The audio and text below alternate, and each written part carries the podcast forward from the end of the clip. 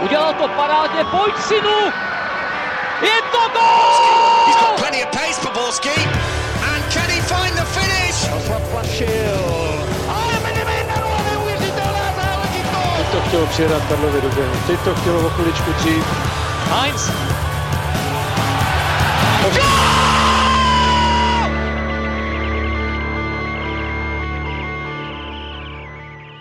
Dobrý den, vážení a milí posluchači. Na úvod si dáme takovou hádanku. Víte, co dostanete, když eh, smícháte dvě města ze Slezska a jedno ze severních Čech? Jestli jste teďka čekali nějaký vtip, tak pardon, jelikož odpověď je hlavní náplň nového dílu Football Focus podcastu. Tak vítejte u jeho poslechu i u jeho sledování. Tentokrát se páme na zmínit o rozebereme taky situaci v Ostravě a ambic paníku pro tu jarní ligovou část. No a budeme chválit Jablonec, protože ten uh, opravdu nepolevuje. Důkazem toho je uh, porážka Teplic 5-0. A na to všechno a mnohé další tady máme zasvěceného hosta a tím je Michal Kvasnica z Deníku Sport. Ahoj Michale. Ahoj, dobrý den všem. Chybět nemůže samozřejmě Karel Herring z magazínu Football Club. Ahoj Karle. Ahoj, a Ondro, máš pravdu, čekal jsem vtip nějaký na ten úvod. No a doufejme, že mm, vyspaný do Růžova opět je, eh, no, není Pavel Jahoda Sport.cz. Ale na to nemůže takhle vypadám, jak ahoj. A od mikrofonu a od kamery zdraví Ondřej Nováček. Tak eh, pojďme začít trošku méně tradičně, protože jsme minule eh, v tom čtvrtečním eh, dílu nestihli probrat změny v Opavě a na ní se tedy vrhneme přednostně. Když se podíváš, Michale, na ten zástup nových tváří, které v Opavě přivítal kouč Radek Kováč, tak překvapilo tě, že jich bylo vlastně poměrně dost. A kde na to klub podle tebe vzal finančně, protože se tak nějak tradovalo, že není v úplně nejlepší kondici? Musím říct, že mě to nepřekvapilo. Podívejme se na tabulku, málo střelených branek, hodně inkasovaných. Tam jako pokud eh, tu ligu chtějí zachránit, jakože chtějí, tak tam se něco muselo dít. Ale samozřejmě to B, ty finance, tak ono za, na, už, už na konci toho podzimu došlo k nějaké schůzce trenérů Radoslava Kováče, Pavla Zavadila se zástupci klubu, respektive města, který je většinovým vlastníkem. A na té schůzce měla zaznít klíčová informace a to, že e, město pustí nějaké prostředky právě na ty posily, ať se ta nejvyšší soutěž podaří zachránit. Můžeme se tady spekulovat o tom, jestli to byly 2-3 miliony, není to nic extra na první pohled a proto, Ondro, proto jsou to samé hostovačky, jo? takže sice tvůj dotaz, eh, rozumím tomu, ale všechno to jsou hráči na hostování, jestli se nemýlím, kromě mladého golmana slovenského, který stejně zatím nechytá. Takže nepřekvapilo mě to, a finančně, byť eh, samozřejmě ty platy něco stojí, ono mnohdy si to lidi neuvědomují, když musíš živit eh, najednou tolik hráčů navíc, 6 eh, měsíců plus prémie a podobně, takže to nakonec vyjde třeba opravdu i na ty 2-3 miliony, tak je to, je to, je to něco, je to, je to logické, ale ještě abych to úplně dořekl, oni byli dva takové v Opavě myšlenkové linie. A to, jestli budovat už kádr, od léta s ohledem na novou sezónu, s tím, že možná se sestoupí, ale mějme už podepsané vlastní hráče. E, příklad, e, když tady vidím Pavla, tak si vzpomínám na Líšeň, Matocha, Kučera, to všechno se e, debatovalo, ti, ti hráči mohli přijít na přestup, ale Líšeň si za ně řekla takové peníze, které Opavě v tuhle chvíli nedávali smysl, takže se rozhodli jít tou cestou jako okamžitého efektu. Eh, přivedla, přivedli většinou, to jsou všechno známá jména, které by měly prostě pomoct hned. Jo? Na tohle oni vsadili a na to, nebo otázka, odpověď na otázku, jak, jak to bude koncepční, jak to bude úspěšné, tak na to si ještě chvilku počkejme. Mně osobně možná je blížší ten přístup nějakého budování e, za cenu toho, nebo za cenu toho, e, s výhodou toho, že budu mít vlastní kmenové hráče a nemusím to lepit každý půl rok, protože před rokem bylo to úplně to samé, jenom tam byl trenér Balcárek, ale úplně stejný přemýšlení, ale tak eh, doufejme, nebo přejme jim, ať jim to vyjde. Pavle, myslíš, že v souvislosti s tím, co teď popsal Michal, už padla ta pomyslná demarkační čára, o které loni v létě hovořil kouč Pánik s tím, že na Moravu neprojde ani myš? Já si myslím, že úplně ne, protože když se podíváme, co zajména přišlo a kteří hráči přišli, tak eh, ono to má poměrně jednoduché vysvětlení. Nebo respektive přijde mi to tak, že to není právě tak, že tady tihle fotbalisti by si řekli, hele, Opava, to vůbec nevadí, protože ať už to vezmeme Helebrand, hráč z Moravy, Nešický, hráč, který je odchovancem Sigmy Olomouc, podívám se ještě na ty další jména, Březina, ten Tomáš Smola se vrací, tak, přesně tak. Březina, který působil v Senici, takže ve směs fotbalisti, kteří se nebáli nikdy v podstatě jít někam dál za zkušenou, respektive jít někam dál, kde by získali nějaké eh, fotbalové nebo zápasovou praxi. Můžeme tady mluvit o Kulhánkovi, a tam je, ale tam je faktor Radka Kováče, který podle mě taky bude dost výraznou, výraznou záležitostí při těchto obchodech. Takže nemyslím si, že úplně v případě Opavy padla ta demarkační linie, protože nepřijde mi, že by přišel žádný fotbalista, který teďka třeba pěl na to, aby do teďka zůstával v Praze. Ale je to samozřejmě dobrý signál v tomhle směru, nebo já jsem za ty fotbalisty rád, že se nebojí třeba se rozhodnout v případě Patrika Helebranda, který měl nabídku, nebo mluvilo se o tom, že by mohl jít do Liberce, ale on zvolil Opavu, která v tom, což já zatímhle vidím jasný signál, že on chce primárně hrát, že v Opavě mu slíbili hodně prostoru, Nevím, jestli to Michal potvrdí nebo má v tomhle nějaký informace nebo Karel, ale každopádně mi to přijde jako skvělý signál, že se chce prostě ukázat na hřišti, chce získat eh, ligové zkušenosti a říct si o místo ve slávy, což velice kvitu a líbí se mi to, že se v podstatě nechce schovat blízko Prahy nebo hrát co nejblíž Prahy, ale jde prostě za příležitostí uh, být co nejvíc na hřišti a získávat, nebo být tou stěžení postavou té záložní řady. Kdyby Karle mm, mohl vypíchnout jednu posilu, eh, která by to podle tebe mohla nějak nakopnout, tak eh, kdo by to byl? Právě třeba Tomáš Smola? Takhle, eh, já to zkusím rozdělit na dvě, na dvě věci. Když bychom se bavili opravdu o nějakých individualitách, tak mělo by to být s okolností nebo právě Patrik Helebrand, o kterém, o kterém Pavel mluví, mluvil, který by herně měl Opavu posunout nebo eh, zlepšit. Určitě ten první zápas už i něco nazačil, nebo bavil jsem se s lidmi, kteří ten zápas viděli a je tam eh, znát, že on je opravdu fotbalista, s míčem to umí, takže ten přínos by tam měl být. Jo. Ale tady to, eh, takové to masivní posílení, najednou, ať už to jsou hostovačky, nebo jsou to, nebo jsou to přestupy, byť to vlastně, o čem mluvil Michal v úvodu, ono to má svoje úskaly. Já to chápu, že to udělali, jo, protože ta situace na konci podzimu, to jsme viděli, eh, byli jsme ve stejném složení vlastně tady v podcastu a bavili jsme se o tom, že ve chvíli, kdy eh, na lavičce byli hráči z U19, kluci ročník 2003, 2002, tak pro trenéra Kováče bylo strašně těžké tam jakkoliv reagovat na střídání. Myslím, že to bylo po derby s Baníkem, že, že jsme se o tom bavili. Takže chápu, že muselo dojít k rozšíření kádru, ale těch změn je opravdu hodně. Bavili jsme se o šesti jménech.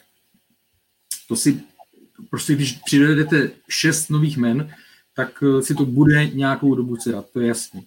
Vzpomeňme si na sezonu 2017-18, když se Baník zachraňoval. Baník v zimě se pustil do masivního posilování a přivedl Martina Fila, eh, Václava Procházku, Jiřího Fleischmana, Damedio přišel. A ty první, jo, a, čekalo se, že prostě za to vezmou hnedka od začátku a, a že vyletí pryč, jako myslím, ze sestupové zóny. A z prvních čtyř koloní získali jeden bod. Baní, hmm. jo.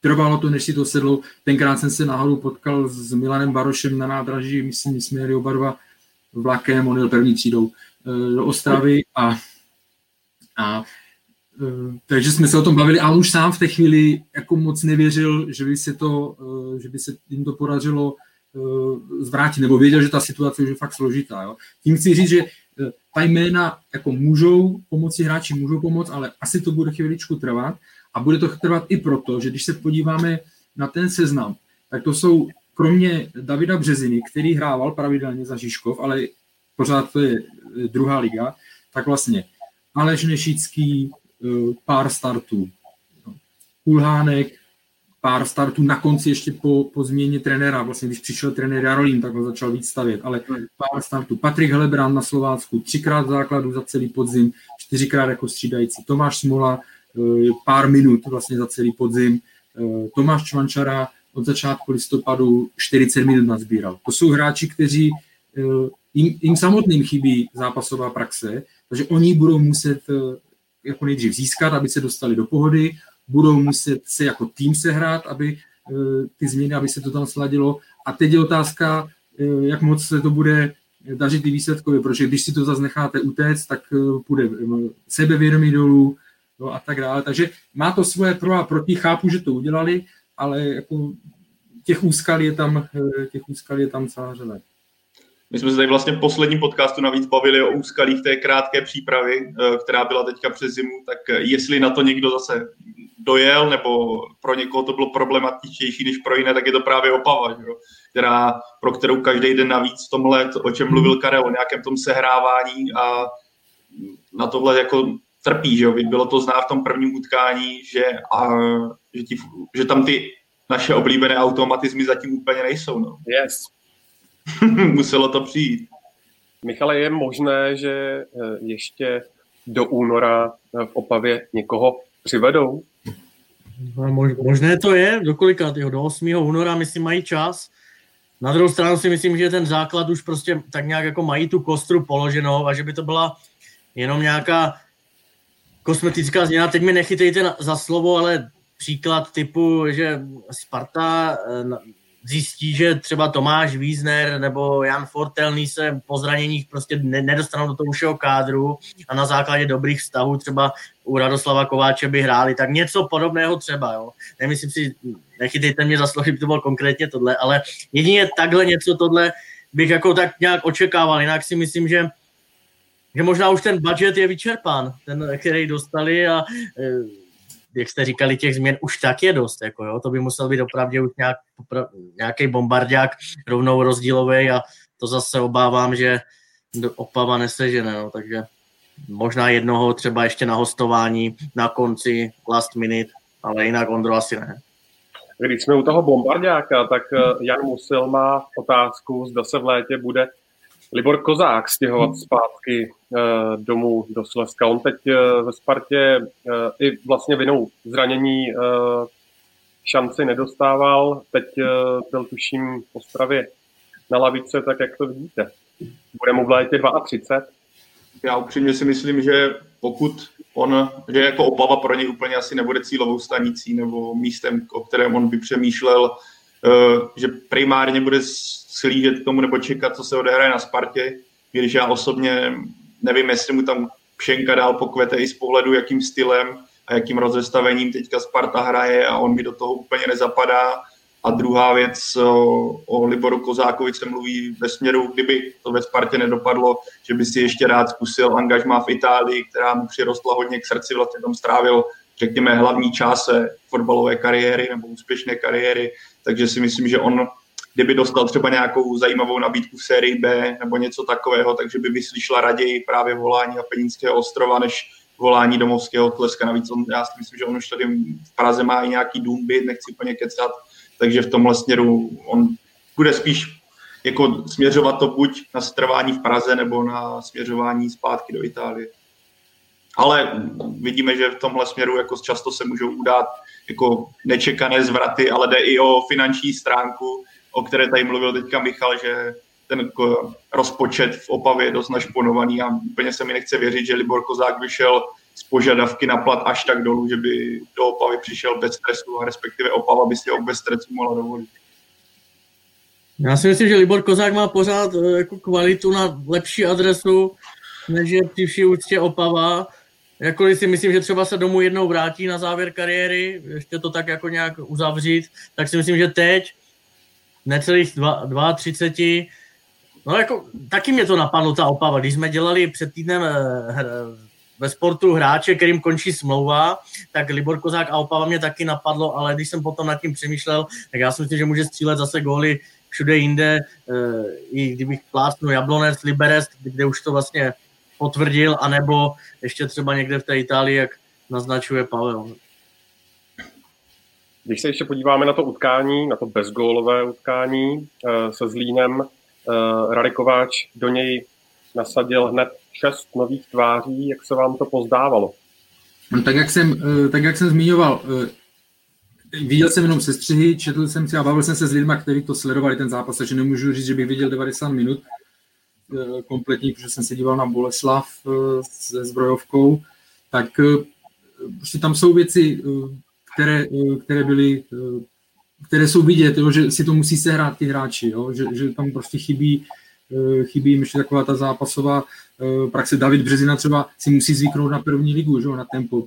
Měl to s Laminem Javem, to měl velmi těžké, dvakrát jsem to tam, myslím, viděl, jak přes něj se dostal, jestli, jestli se nepletu, takže to, bude to, bude to chvíli trvat, je to jasný, ale třeba když jsme se bavili o nějakém posílení, nemyslím si, že ještě by hledali teďka do útoku, protože tam dvojici Tomáš eh, Smola, Tomáš Čvančara, no, si myslím, že nic dalšího nebo nikoho dalšího už na, tohle, na tyhle pozice hledat nebudou, nevím, ale musí si, to, musí si to sednout a není pro ně příznivé to, co zmiňoval Pavel, eh, krátká příprava a hnedka zase hrajou ve středu se Spartou, takže nic, nic snadného pro ně.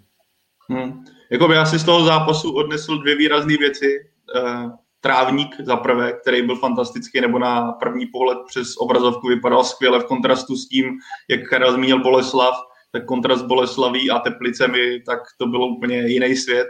A druhá věc, co mě zaujala, tak Tomáš Smola, jestli zapomněl na pravidlo offsideu, respektive zapomněl, jak se mávají offside a kde má stát, aby nebyl v offsideu, protože úplně nevím teďka statisticky, ale já když jsem to utkání sledoval, tak jestli, jestli on byl čtyřikrát, pětkrát za, za ten zápas offsideu, to bylo až, jako chvíle jsem si říkal, že to je až neuvěřitelný, kolikrát on se tam jako ocitne a kolikrát on si to nedokáže pohlídat.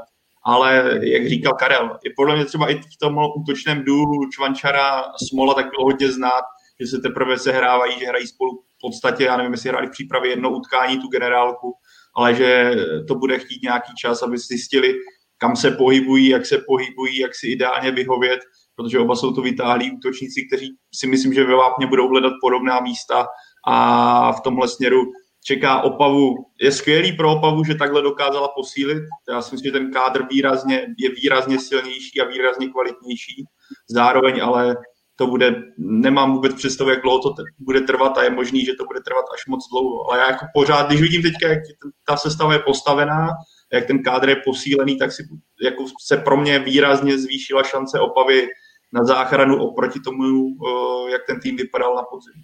Zrovna typologie útočníků Smola Čvančara si myslím, že nemusí se s něma tým až tak jako sehrávat, eh, než kdyby to byli nějací eh, kluci úplně do kombinace do rychla. Jo? Přece jenom tohle je trošku jednodušší.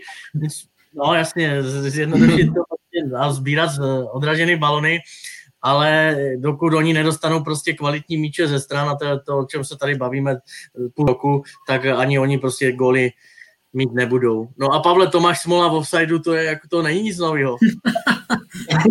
to není, ale jako musím uznat, jak jsem po chvilku neviděl, tak to penzum těch offsideů, to bylo pro mě až neuvěřitelný.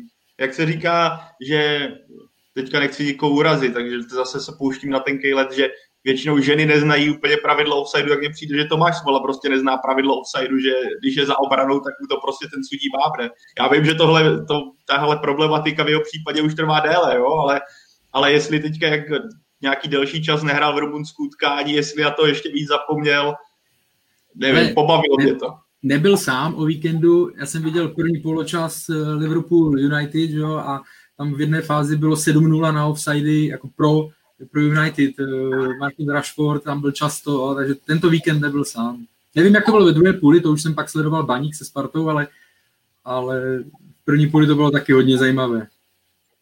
A propo Tomáš Smola, ten se eh, do Opavy obloukem vrátil, vzal to přes eh, Baník a, a přes Gasmetan v Rumunsku, tak až se vrátí fanoušci do Ochozu, přijmou ho? Tak pro něj bude asi, pro něj teďka možná, já nevím, eh, jaký vztah je tady v tomhle, v případě Tomáše Smoly, ale asi v určitým směru je pro něj dar, že teďka fanoušci tam nejsou a on se může ukázat na hřišti a říct si v podstatě o to, aby získal zpátky důvěru Sleského uh, fanklubu. Ale úplně nevím, jestli tam je nějaká nenávist vůči němu za ten odchod, jak to tehdy fanoušci vnímali, jak on tuším navíc eh, Opavě dal gól, jestli se nepletu ze zápasu s Baníkem. Ta... To je jediný takový, co může jako fanoušky baní, nebo Opavy drásat, jako jak to tam slavil, ale kdo by neslavil gól, jako je to takový, zase on nikdy proti Opavě nic špatného neřekl, pomohli dostat se do ligy a buďme rádi za to rumunské intermeco, že tam bylo. Si by napřímo nešlo. Karle, ty jsi zmínil to uh, dohrávané odložené středeční utkání se Spartou, to je jedna věc, ale už v sobotu čeká Opavu taky zájezd do Olomouce, takže uh, nic úplně lehkého, jak to typujete?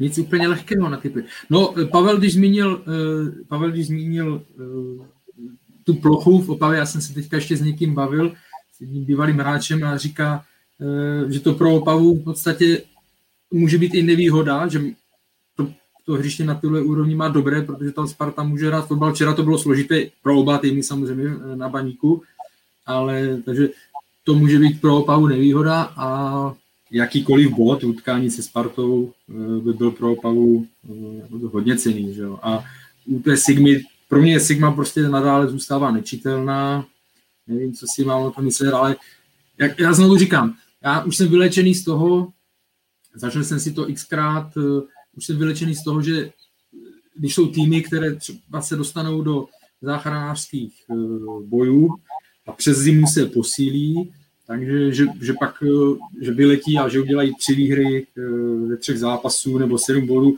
Z toho už jsem, z toho už jsem vylečený. Poprvé si na to vzpomínám, když Viktor Kažiškov takhle jednou poprvé v té její, potom vlastně, co se pohybovala nahoře, tak hrála o záchranu a mě taky se posílila a všichni čekali, všichni čekali, že teď začne, teď začne a tam vždycky byli, a teď už všichni sázeli jednička, teď už musí být, to není možné, a zase remíza, a zase porážka a tohle, jo. Takže, a viděli jsme to třeba i u Mladé Boleslavy, jako byl to záchranářský souboj v vozovkách, už, už takhle, když se to dá říct, ale taky se nějakým způsobem posílila, byť nemohli hrát hnedka, Radim Hvězdný nehrál, nehrál Tomáš Malinský, respektive po pár trénincích šel jako střídající. A taky jim to nepůjde asi hnedka tak snadno. Třeba, třeba jo, některému z těch týmů, ale obecně ne, není rovina, neplatí rovina nebo rovnice uh, masivní zimní posílení, uh, okamžitý únik, uh, okamžitý únik ze sestupových pozic. Ono Opavě vlastně paradoxně může pomoci, že má takhle dva těžké soupeře, kdy naprosto souhlasím s Karlem, že každý bod by byl vlastně zlatý, Uvidíme, jestli Radek Koláč proti Spartě nevypíše nějaký chlebíčky do kabiny nebo nějakou bečku nebo prase. Jako, I když v současnosti nevím, jak můžeš zabíjet prase venku na zabíječku, to je problém. I když... Znám některé, které uh, můžou zabít. No. Třeba, třeba uh, v Opavě taky někdo... No, když máš třeba v Opavě nakoupit nějaký nemocný prasata, bude vesel. Každopádně v Opavě může určitě pomoct to, že jsou takhle dva těžký soupeři, že, že nemusí. Teďka je nějaká ta fáze snahy sehrát se a tohle budou dvě utkání, kdy nejsou tak klíčoví eh, soupeři pro ten boj o udržení, že kdyby teďka třeba narazila na příbra mladou Boleslav, a v téhle fázi, kdy si to ještě sedá, by to bylo mnohem horší, než třeba teďka ty dva, dvě utkání, které je dost možný, že nezíská ani bod, ale ten tým se může nějakým způsobem sehrát, poznat se na tom hřišti ještě daleko víc a využít to potom v těch dalších kolech, kdy přijedou, anebo kdy narazí na důležitější soupeře v tom záchranářském duelu. Včera jsem se s Radoslavem Kováčem zdravil na tribuně v Ostravě, byl Spartu okouknout v té zimě vypadal dobře naladěn, tak já myslím, že motivace ta tam bude, tam bude velká. Hele, nedivil bych se to, pro mě by to úplně tak jako překvapení nebylo, kdyby nějaký ten bodík dokázali urvat. A s tou Sigmou je to fakt tak nečitelný, jak říká Karel. Papírově jasný favorit domácí, ale Opava Volmou si umí zahrát a i to rozestavení 3-5-2 takový Falta odešel Sigmě, no, s každým bodíkem, myslím, z těch dvou zápasů by Opava byla.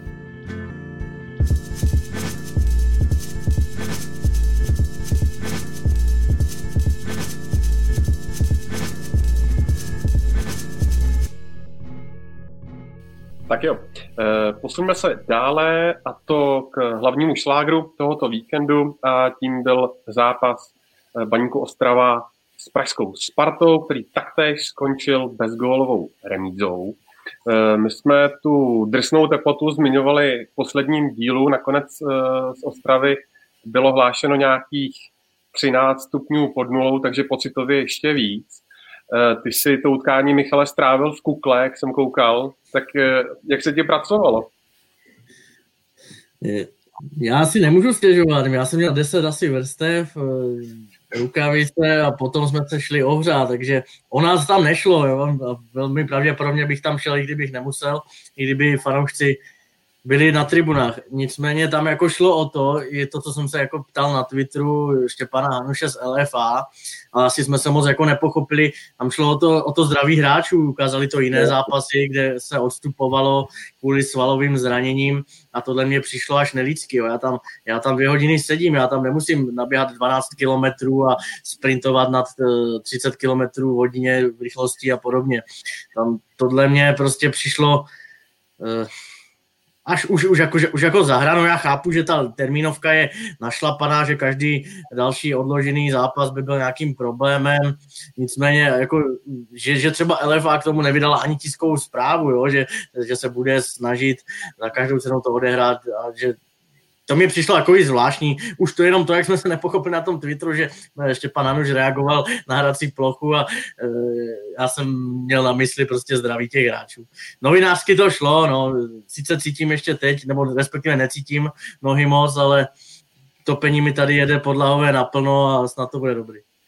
Tak Michal zapomněl říct, že on je trošku jiný, jiný borec, který si ještě před zápasem Ostrava Sparta vyšel na Lisou horu. Jo? Té zimě, takže jako jeho nějakých minus 15 nemůže rozhodit takový jako hanácký polární medvěd. Jako. To, jako tam, tam nemáme oči. Na Lise bylo pocitově minus 27, když jsem se díval na, na mobil. Takže ty jsi jel v podstatě do Ostravy jako se vypláznout na, na pláž. Ne? Tak, tak, tak. Já jsem měl včera u televize pocitově tak 25,6. To je dobrý. Ale já jsem tomu ještě bych, Ondro na to ještě navázal, já jsem si dohledával, jestli, a kluci třeba budou vědět, já jsem to totiž úplně nedokázal najít, jestli jsou nějaká jako striktní pravidla, při jaký teplotě minus by se nemělo hrát. Našel jsem nějakou starší zprávu v tom, že v Německu to měli nastavený, že pod minus 15 přes minus 15 nejede vlak, a, a viděl, a nevím, jestli něco takového vůbec v Česku nepodařilo se mi to najít, buď jsem špatný hledač, nebo něco takového vlastně není v pravidlech. Takže jestli to někdo o tom ví, jak nám klidně dáte i vědět, nebo kluci budou vědět. Zároveň si myslím, že to jako pro kolena svaly musí být fakt jako peklo. No. Jestli to nepromažeš asi dobře hřejivkou. A úplně, když jsem ten zápas viděl, tak jsem si vzpomněl na takový ty poctivý zimní přípravy, kdy máte na, na, na lavičce takový ten čaj s deseti umělohmotnýma kelímkama, kdy každý je úplně jiný barevný. poločase tam přijdete, dostanete kelímek horkýho čaje, který je pěkně hnusný a jdete na druhou půlku na plac. No, tak jako úplně, ale když jsem viděl Davida Hanska, který si tam běhal v kraťasích a v tričku a jenom v rukavičkách, tak jsem si říkal, že to asi ještě není tak strašný. No. Kdybyste to skrečli, to utkání? Skrečli, jako oba dva ty kluby, já chápu to, co říká, to, co říká Michal, opravdu jako je to už na hraně, jo, nebo jak to nazvat. A jestli ty oba dva kluby, nemyslím si, že aby z jed, ani z jedné strany, že by zaznívalo jako úvahy o odložení, takže jestliže oni k tomu eh, zkontrolovali plochu, eh, jako jestli není až moc nějak eh, namrzlá nebo tohle, tak jestli se ty kluby nějak proti tomu nepřičili, tak prostě to tak, tak to odehráli. No. Jestli byla navíc hrací plocha jako OK, tak to je, což je podle mě skoro i základ, že jo? Tam jde, tam jde ten základ přesně tak, to už jsme viděli tenkrát Bohemka, že z Plzní, myslím, nebo tohle. No. Ve chvíli, kdyby ta plocha už jako nejde ani tak o to dýchání, byť to je nepříjemný nebo tohle, ale ve chvíli, kdyby to bylo namrzlé a hrozily by opravdu zranění, eh, ten pohyb by byl výrazně limitovaný, tak se to, tak se to samozřejmě odkládá potom, nebo je tlak na to, aby se to eh, odložilo. No, jako hrací plocha se zdála z, hodně namrznutá, když jsme se na to ptali, všichni to, všichni to potvrdili. A když tady Pavel naznačil krásný pažit v Opavě, tak u, v Ostravě je problém, že městský stadion Vítkovicích je městský. Jo, je, baník tam je v nájmu.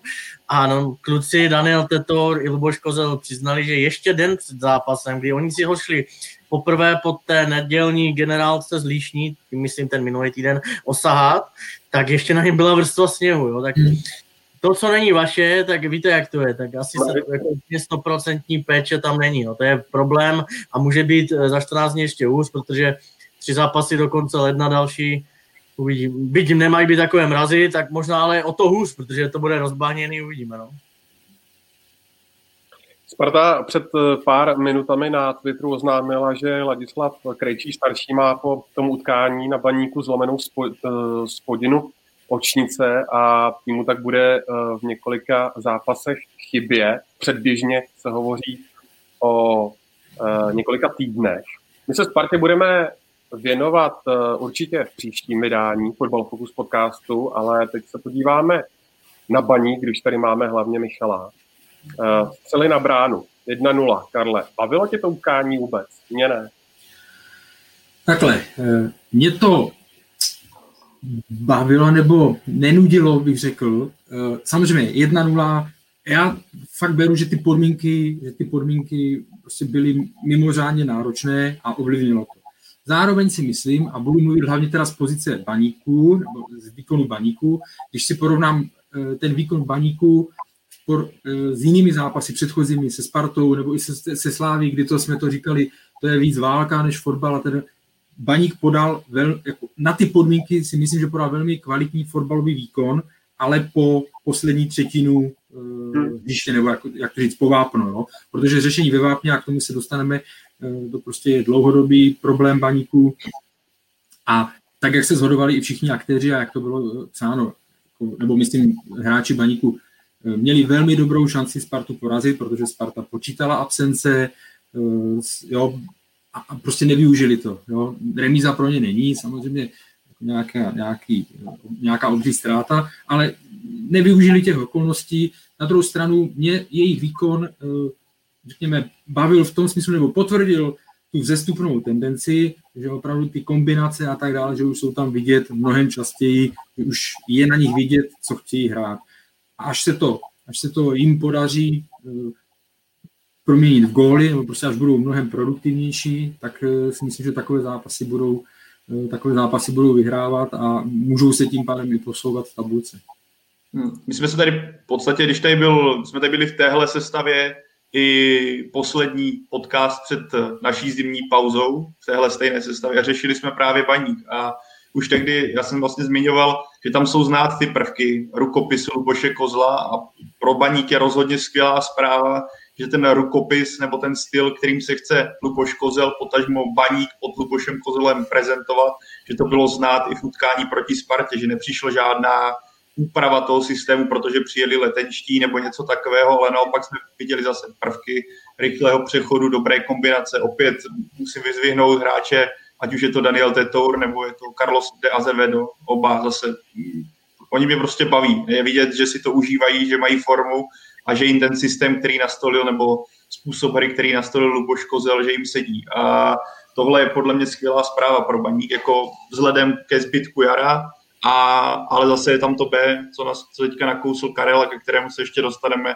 a to je to řešení finální fáze, které, kde prostě chybí za prvé jak větší kvalita, tak mi přijde i zásadně větší klid, že je to často uspěchaný a pamat, viděl, pamatuju si na několik momentů v tom utkání, když šel míč, takzvaně eh, byl rychlý protiútok a bylo znát, že ten hráč může centrovat, ale zároveň si to může seknout, vyřešit to trošku překvapivě. A řekl bych, že z drtivé většiny případů hráč měl hnedka hlavu dolů a bylo od prvního momentu znát, že prostě do toho práskne a zkusí to narvat do toho do ohně, jak se říká, před branku a nikdy tam skoro nepřišlo to překvapivé řešení. Přijde mi, že tam jako chybí takové to občas větší odvaha a skutečně větší klid do tohohle momentu, kdy, moc kdy ty hráči asi až moc chtějí a řeší to jednoduše na úkor nějaké, řekněme, něčeho konstruktivnějšího. No a to ty jsi mluvil o centrech, ale tam byly dvě situace. V té první poločase právě uh, De Azevedo, kdy on už měl jít do střely, on se dostal vlastně na pravé, jako do vápna z pravé strany šel a prostě kdyby si a on, u něj nemůžeme se bavit o tom, že nemá sebe důvěru nebo tohle, protože mu se, mu se daří, ale tam prostě už mělo přijít zakončení a on to dával pod sebe. A ještě jeden, v druhém poločase to bylo úplně stejný a teď mi vypadlo, kdo to byl zase. Mohl zakončovat a, a zase hledal pod sebou někoho, kde bylo čtyři hráči z party okolo toho jednoho nebo dvou hráčů. Jo. Takže tam opravdu je u nich vidět, že si teďka v té koncovce nevěří, Baník dal 18 gólů, v tomhle směru je devátý až v lize, jo? zatímco v počtu inkasovaných je za Sláví druhý, jo? jako bezkonkurenčně Slávy a 5, Baník 10, ostatní, nebo ten třetí nejlepší 15. Jo? Takže tam opravdu hledání střelce bude, bude asi pokračovat. Mně to přijde jako jako trošku alibistické zbavování se z odpovědnosti. Několikrát jsem se včera nad tím zamyslel to, co říká Karel. Tak proč to kurňa nevezmu na sebe a nevystřelím už v té pozici? Já, ono to vypadá strašně krásně, kdyby to vyšlo. A Zevedo, jak dával ještě pod sebe Tetourovi a přesně v druhém poločase to samé i Jánoš a tohle. A na tomhle terénu jo, že to tam ne, nevypálí, že ani ještě víckrát. Ptal jsem se na to Luboše Kozla, říkal, že, že ta finální fáze už je prostě na řešení jednotlivců, protože tam už prostě jim to nechává na nich, ale souhlasí, že prostě měli by být víc nebezpečnější, líp to dohrát. A to už se tady bavíme nebo já se bavím s Lubošem Kozlem o tom rok, on ty křídla loni, co chtěl, co měl, tak říkal povápno, já potřebuju hráče, kteří mhm. to vezmou na sebe, půjdou dovnitř a zakončí. Tohle čekali od Romana Potočného. To, což se zatím úplně jako ne, nepotkalo s tím hmm. očekáváním, ten efekt. No. Ještě musím říct, že z mého pohledu je eh, nevyvážená strana nebo kvalita na těch stranách, nebo respektive ta hrozba. Zatímco z pravé strany, a bylo to po několikáté, z pravé strany prostě baník fakt nebezpečný, jo, tak eh, ta levá, eh, ta levá pořád bych čekal od nich, od nich víc na té levé straně, zvlášť když Sparta měla na pravém kraji obrany, měla Dominika Plechatého, který není krajní obránce. Jo? A tam si myslím, že Baník mohl hrozit eh, z téhle strany mnohem víc. Eh, s tím, co jste viděli, eh, jak majitel Brabec, tak i sportovní ředitel Grustman hovořívávají o tom útoku na pohárové příčky. Tak je to podle vás už teď na jaře reálné? Tak já začnu, tak za mě je, ale když podíváme se na tu tabulku, a já tam taky vidím ty prvky toho zlepšení tohle, na tomhle terénu, já jsem je včera chválil, prostě snažili se o to, tam jde vědět, jak oni už pomalu fakt vědí, jo? I ty, když se zaměříte třeba jenom na hru křídel, já jsem včera, se, já jsem si včera poprvé přistihnul při tom, že říkám, jak já už chápu, proč ten Rudolf Reiter prostě se neprosadil pod Lubošem Kozlem. To je úplně něco jiného, než, je, než jako hrál třeba Bohumil Páník. Oni si odskakují do středu, rotují mezi těma řadama, na krátké přihrávky s Tetourem, pak si zabíhají. Je to úplně něco jiného. Rudolf Reiter, klasický lineový hráč, zase má jiné přednosti, ale tohle tam jde vidět. Líbilo se mi to už i během těch dvou přípravných duelů eh, s Prostěvem a Slyšní, eh, že jak jsem byl kritický, tak tohle zase musím pochválit, jo, snažit se o to, ale nemá to ten efekt. No a jo, pardon, teda k těm pohárům, jasně, proč by ne? Jo, podívejme se, jak je na tom Plzeň a dokud se nezvedne, Liberec je za něma, Baník má pořád ještě dva zápasy k dobru, takže logicky je tam jako brát, nebo musíme s něma počítat.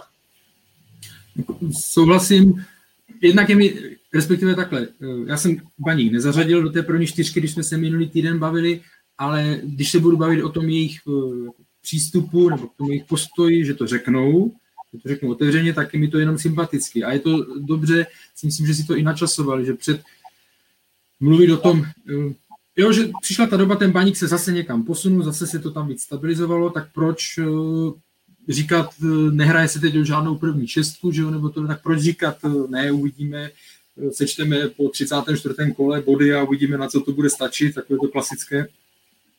Takže z mého pohledu je to dobrý, je to signál, sebevědomý signál klubu, který je eh, na správné cestě, kde jde správným, eh, jde správným směrem, že tam je to dává určitě logiku.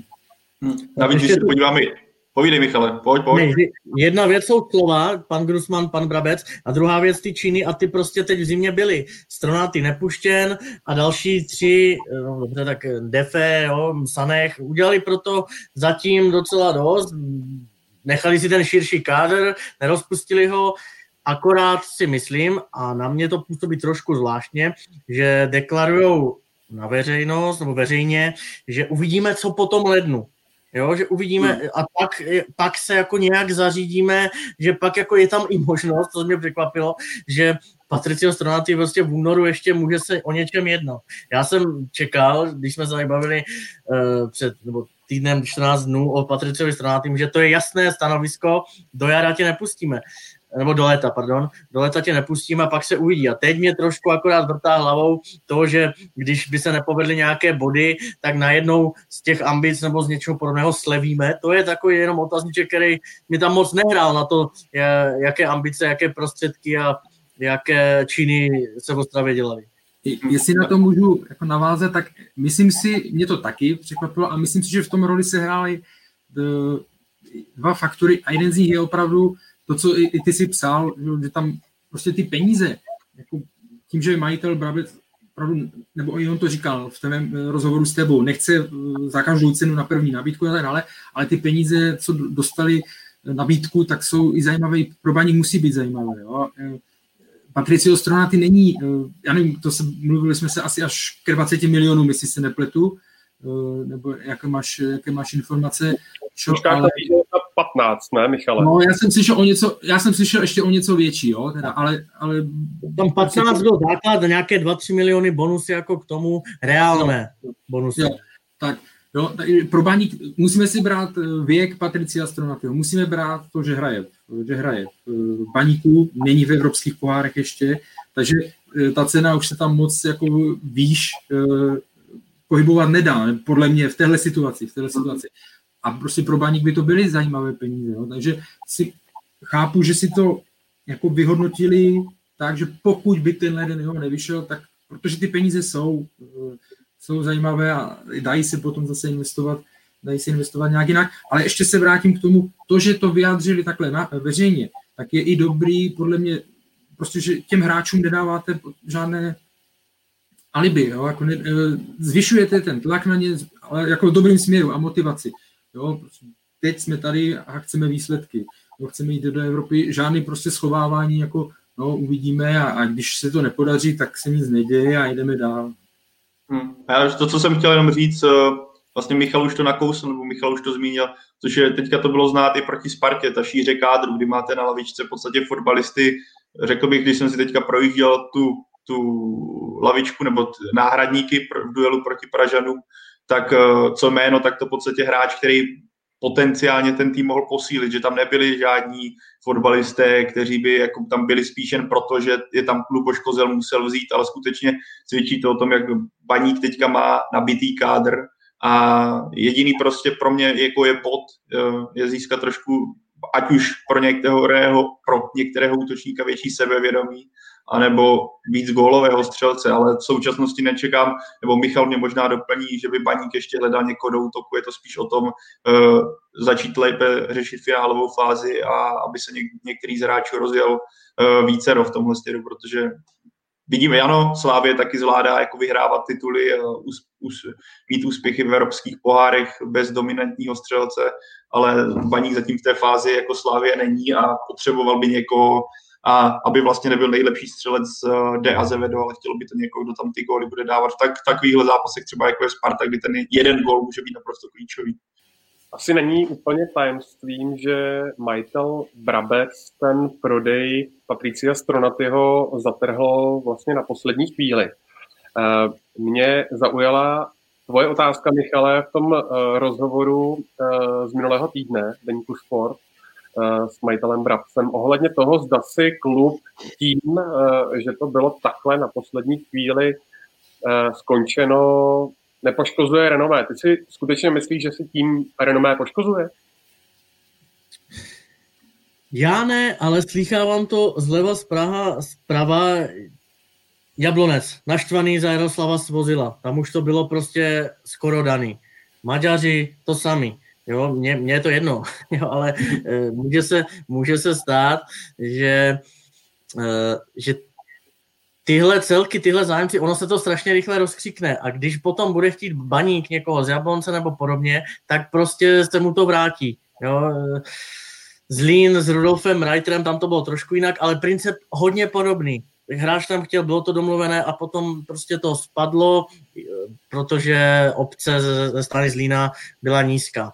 Ale ta má otázka byla prostě jednoznačná, jestli se, se nebojí toho, že opravdu to renomé tím, že agent, ono to není žádné tajemství, že prostě řeknou na rovinu, že bylo to takhle a takhle a pak to, pak to kleklo, jo, na poslední chvíli jenom proto, že majitel se rozhodl jinak, tak mně to trošku jako přijde. A já bych tu otázku nepoložil, kdybych se o tom nebavil s několika lidmi v českém fotbale a i sportovními řediteli, agenty a všechno.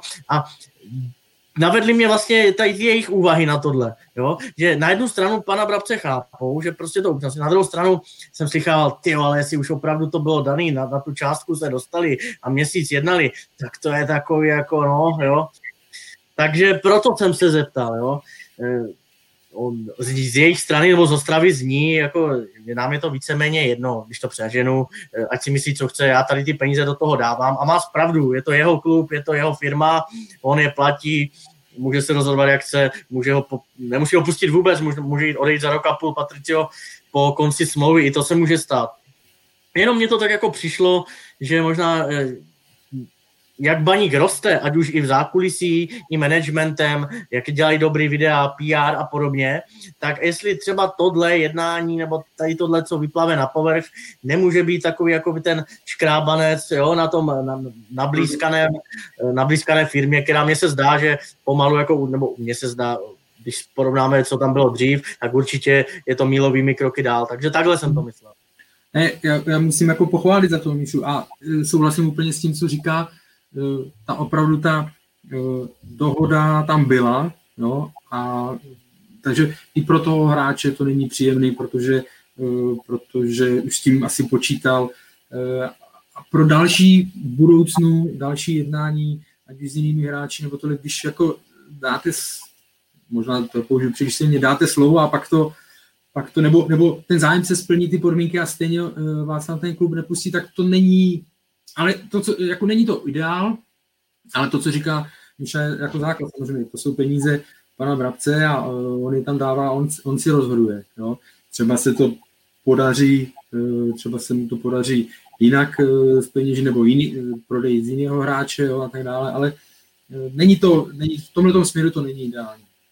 Jako z mýho pohledu případ Patricio Stronaty, tak Baník má obrovské štěstí, že Patricio Stronaty je kovaný baníkovec. V podstatě lídr a i proti zápasu proti Spartě bylo vidět, jak on to prožívá, protože věřím, že spoustu hráčů, kdyby se dostali tady do tohohle jako kolotoče, o kterým tady teďka mluvili kluci, že už to vypadá, že půjdeš eh, do Maďarska nebo dlouho se o tom obchodu licituje a nakonec to skončí prostě tím, že ti dají stopku, tak věřím, že spoustu hráčů by to poznamenalo daleko výrazněji, když si myslím, že to poznamená Patricia Stronatio, který prostě k té Ostravě má tak hluboký vztah, Viděli jsme to podle mě, že je třeba spoustu lidí ani ten vztah nepochopí. Já ho třeba taky nechci říct nechápu, ale nemám nic takového v sobě.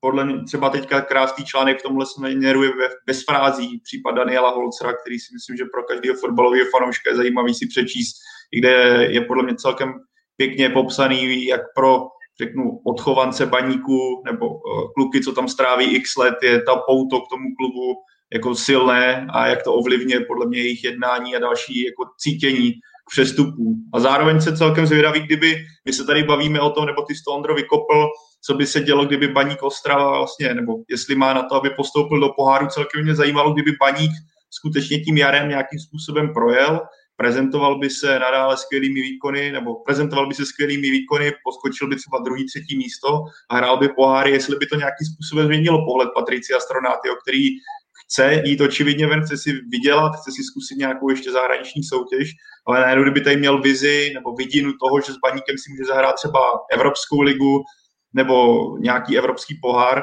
jestli by to ten jako pohled na ten odchod v jeho případě nezměnilo a nakonec by to neskončilo podepsanou novou smlouvou. V tomhle směru jsem taky zvědavý, jak to bude do, dopadne a vůbec by mě nepřekvapilo, kdyby to nakonec skončilo takhle, kdyby se Baníku zadařilo. Já si myslím, že pro hráče v těchto situacích je pro ně jsou jako představa, že bychom si mohli zahrát poháry a že bych si tam mohl zvednout cenu a vyhrát si lepší angažmá je příliš vzdálená. Jo?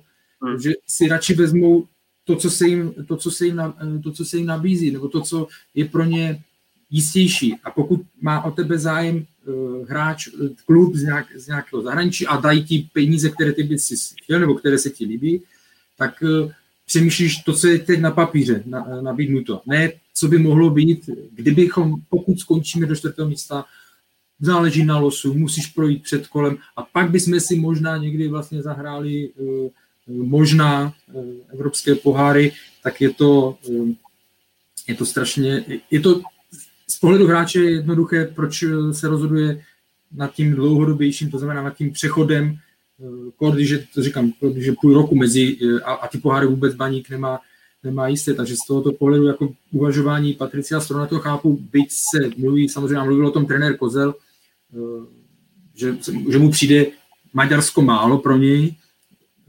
To, o tom to je taky samozřejmě věc do diskuze, ale, ale druhou stranu, když mu uh, on tam chce jít a nabídli mu nějaké, uh, nějaké podmínky. A teď je otázka, jestli se v baníku dokáže společně s týmem dostat na takovou úroveň, že, že se o něj bude zajímat, řekněme, i z lepších, z lepších nebo prestižnějších soutěží. No. Ale teď bych asi otevřel nový téma. Chci jenom říct, že v tom rozhovoru který dělal uh, Míšo s Václavem Brabcem, tak, tak se mi tam strašně líbila ta jedna věc, protože jsme se o tom i bavili několikrát tady, o stylu Liberce, o stylu baník, jo, jako strategie Liberce a tak dále a strategie baníků a jiných. Jo. Já, já jsem vždycky proto a opakuju to, že těch cest je celá řada, a taky jsme zmiňovali, že Liberec, na, i když prostě dosáhl velkého úspěchu v podobě v podobě postupu do Evropské ligy se štěstím a, a ta kooperace se Sláví se mu vyplatila, tak mně je určitě sympatičnější z pohledu nějaké dlouhodobé, dlouhodobého uh, vývoje je ta cesta, kterou chce razit, kterou začal a kterou chce dál razit pan Brabec. Michale, ty jsi hovořil o těch třech posilách, které v zimě přišly, Dnefe, Sanech a uh, Ciencala tak eh, s jakou vizí vlastně si je baník eh, v úvozovkách pořizoval? Defe jednoznačně hráč do základní sestavy, respektive toho nejužšího kádru. Stanech, to, to je, je to takový zvláštní, že prostě přivedeš hráče dva na stejný post a vlastně Martin Filo i Jiří Flashman jsou momentálně v takové formě a ukazují, že na to ještě mají. Takže to je spíš taková, jakoby, asi řekl bych, nazval bych to nějakým půlročním testem s tím ohledem, že když se prostě, ideální by bylo samozřejmě, kdyby se mohl ukázat Bčku, jo, taky, plus, uh, když on se, když on se zalíbí, jakože vypadal velmi dobře v těch dvou zápasech, které jsem viděl v zimě, tak prý není, nebude nic finančně náročného ho z Estonska přivést. Kdyby se Defe nevyšel, tak si myslím, že Sanech je v baníku natvrdo už teď, ale mm. protože to nakonec vyšlo, tak si tam dali tu ostování s nějakou obcí. No a Lukáš Čenčala, tak ten eh, tam se počítá, že Jaro ještě stráví v Třinci, takže v tuhle chvíli se dá říct, že je to jasný vklad do budoucna a že mu ještě prostě prospějí minuty v druhé lize. Byť na těch krajích v záloze jako Baník nemá úplně extra výběr, tak i ten Defe to dokáže zahrát, tak si vyhodnotili, eh, no Baník si vyhodnotil, že proto, no vzhledem k tomu, že Čenčela byl podepsán až tak pozdě v úvozovkách v té krátké zimní přípravě a vůbec nic neotrénoval a není čas na to teď dotrénovat v tom lednovém kalupu, tak ať radši zůstane ve známém prostředí a v létě se vrátí ještě vyhranější a zkušenější. No, no přesně, přesně popsané, co se týká toho uh, Saneha, jako vypadá to, teď, vypadá to teď zvláštně. Jednak musím říct, já jsem zmiňoval levou stranu, levou stranu, že, že není tak silná jako prava směrem dopředu. Dozadu, když jsem viděl včera Jiřího Fleischmana, jako uh, oni nezmatkují, že jo, byť jsou pod tlakem, s míčem nezmatkuje, vyveze ho, takže jako ten jeho výkon byl, byl v pohodě, to, to jsem myslel spíš směrem dopředu, že tam není ta síla, ale ten Sanek, když jsem se bavil uh, s kamarádem, teda, který slovensko-estonská spojka, tak říkal, že si ho pamatuje, letos už ji nesledoval, nebo minulý roce, ale že si ho pamatuje, uh, rychle na ten jeho, navzdory tomu jeho věku, rychle se stal jako důležitým hráčem toho, toho svého týmu, tahový, prostě byl, byl, to, co předvedl v baníku v přípravě, tak tohle, ale samozřejmě je velký rozdíl mezi estonskou mezi estonskou ligou a, a českou ligou. Ta estonská nemá kvalitu, to on, to on mi říká. A proto jo, určitě si to vezme nějaký čas, než se tady bude adaptovat. No a jak říkal Míša, je škoda, že, zatím si nehrajou Bčka nebo prostě nižší soutěže, aby, aby on tam mohl získat nějakou zápasovou praxi. No. Ale myslím si, že tím Baník v tomhle případě nic neriskuje, jako že by nějakou velkou ztrátu utrpěl, kdyby to nevyšlo. No. Když se ještě podíváme vlastně na Pepeho menu, tak uh, už je to několikátý cizinec v kádru baníku. Tak pojede teď baník i tou zahraniční cestou, a nebo to je podle vás, řekněme, náhoda v rámci toho datového scoutingu, který v Ostravě rozjeli? Michale. Náhoda to úplně není. Už Luboš Kozel v Dukle měl taky cizince a kvalitně s něma pracoval, byli to kvalitní hráči. A vzhledem k tomu, prostě jaké jsou, jak zvláštně nastavený trh v Česku, tak si myslím, že tohle je cesta. A jako proč ne, jestliže Baník chce být moderní, chce být jako pomalu se přibližovat té Evropě, tak i tohle je jeden, eh, jeden ze směrů, když nevidím prostě v českých podmínkách výhledově pravýho beka a najdu ho v Estonsku, jako já na tom nevidím nic špatného, takže náhoda ne, a, ale zase jako i vzhledem k dalším jménům a vytipovaným hráčům, o kterým jsem psal ve druhé lize a podobně, tak není to tak, že by se už ne, že by tady jako e, nějací scouti nebo funkcionáři baníku kašlali na české prostředí. To ne, jenom teď se jim prostě postově a tak nějak situačně hodila tahle jména. No. Jenom mě když už si zmínil toho Pepeho menu, tak bych ho rád viděl jako častěji. No, třeba na něho ve středu přijde řada proti Slovácku. Jak zmínil Michal, já jsem vlastně za to i rád, že Baník eh, v podstatě nelpí jenom na tom českém prostředí. Tím samozřejmě nechci nějakým způsobem negovat uh, mládežníky baníku, který produkuje zajímavé jména a dá se čekat, že výhledově nebo, nebo baník chce zabudovávat mladé kluky do sestavy, ale zároveň eh, vidíme to na případu Azeveda, což je samozřejmě dlouhodobější hráč baník, už je tam eh, nějakých x sezon, ale zároveň je to na tom hřišti znát, že on do toho fotbalu přináší něco jiného, než třeba mají jako místní hráči. A podle mě je strašně fajn, když se český tým nebojí sáhnout právě pro posilu někam do ne tolik proskoumaného trhu, aby ten tým v podstatě trošku ozvláštnil, přinesl tam něco jiného a tohle, takhle by měli uvažovat týmy, které chtějí uspět v Evropě a chtějí se nějakým způsobem posouvat.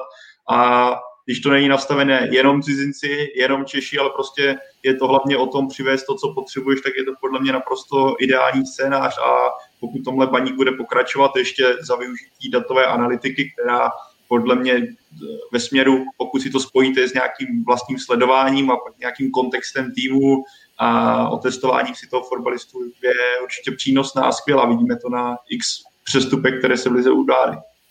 Já si myslím, že jako jedna z hlavní, jeden z hlavních směrů baníků, co se týká uh, nejenom přestupové politiky, ale prostě uh, celkové strategie, je a nikdo se tam s tím netají, je vlastní, zase, jako hráči z vlastní akademie. Jo. S nima, jenom s nimi to hrát nemůžete.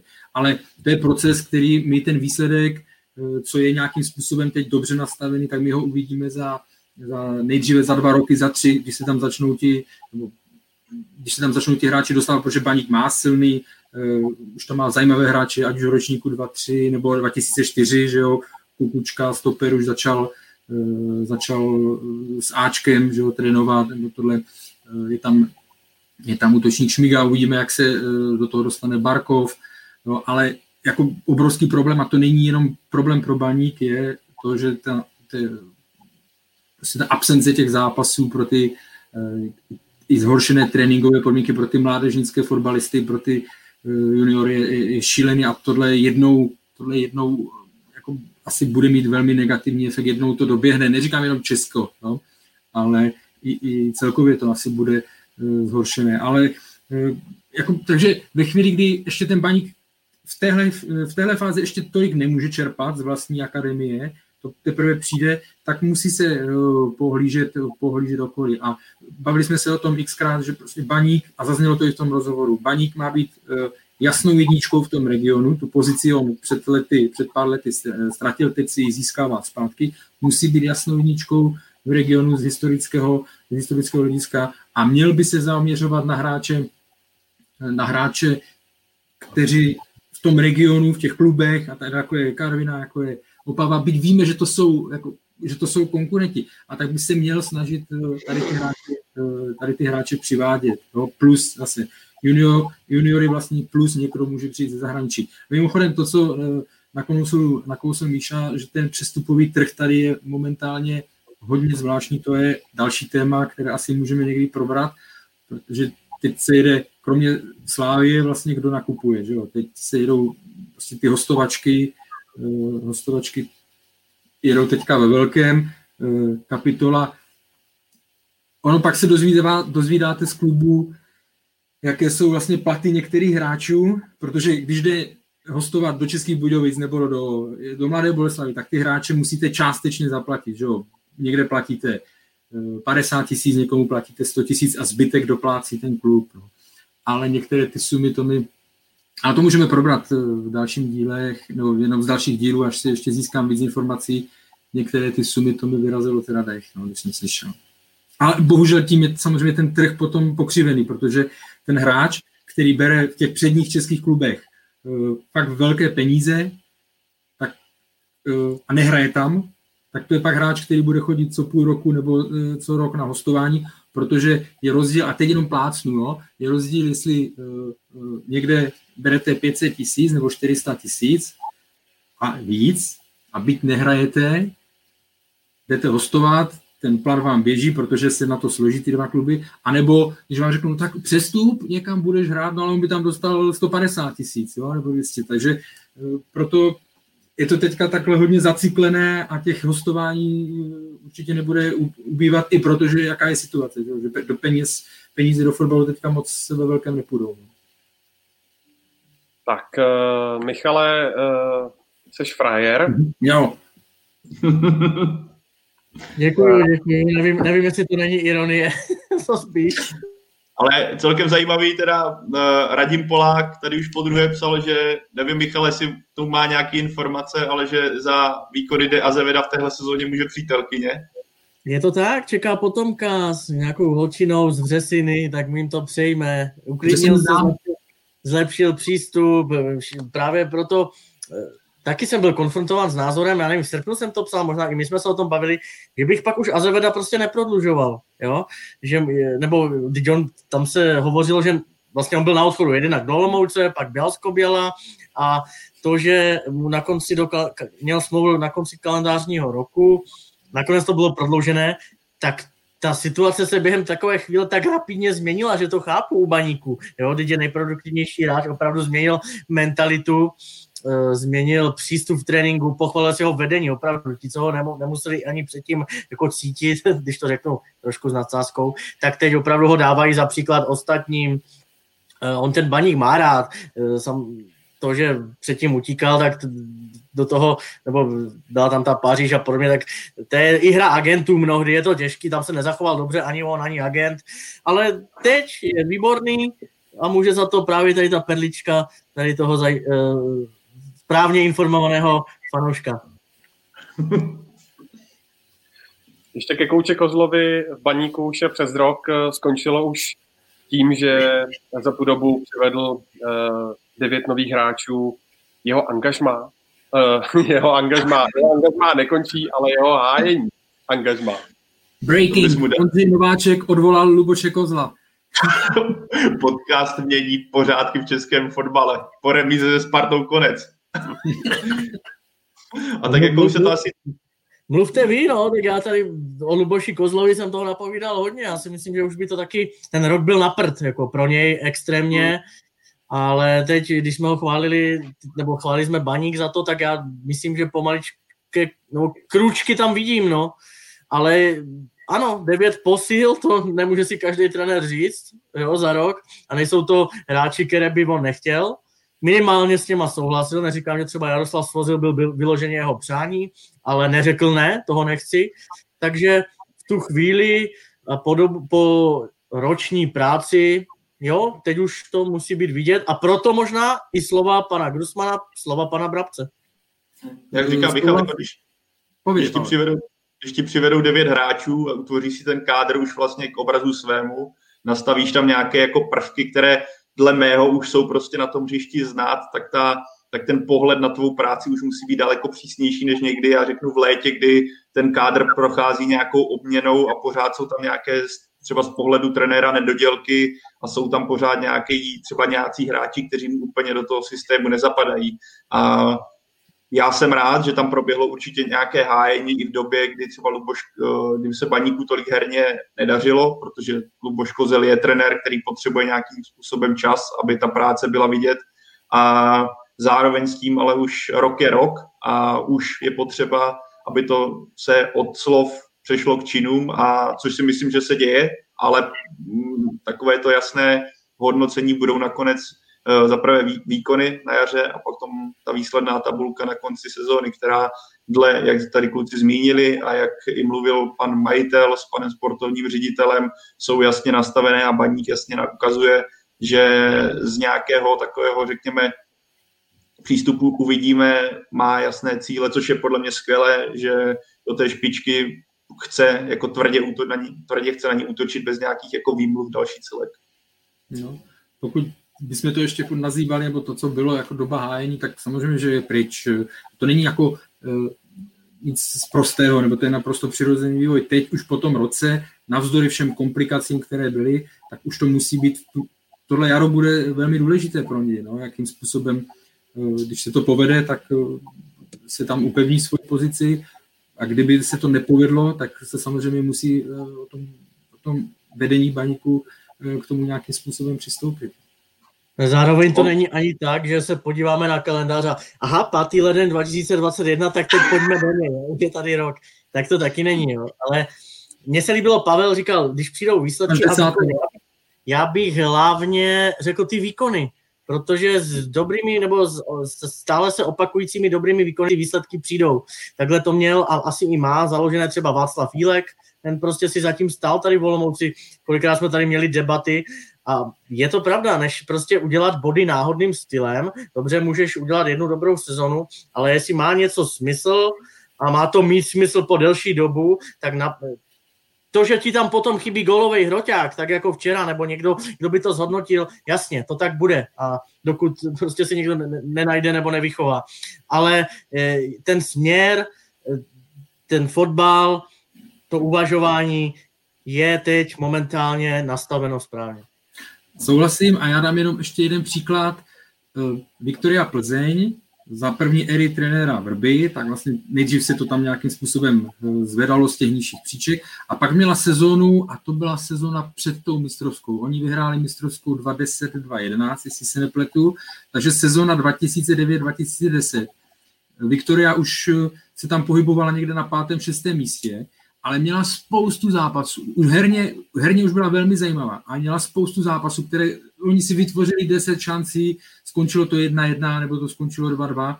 Prostě vůbec eh, tenkrát ještě nebyly x goals, ale jako, že se to nedalo takhle měřit, ale určitě eh, to byly výsledky, nebo herně vypadaly ještě líp, než nakonec skončili.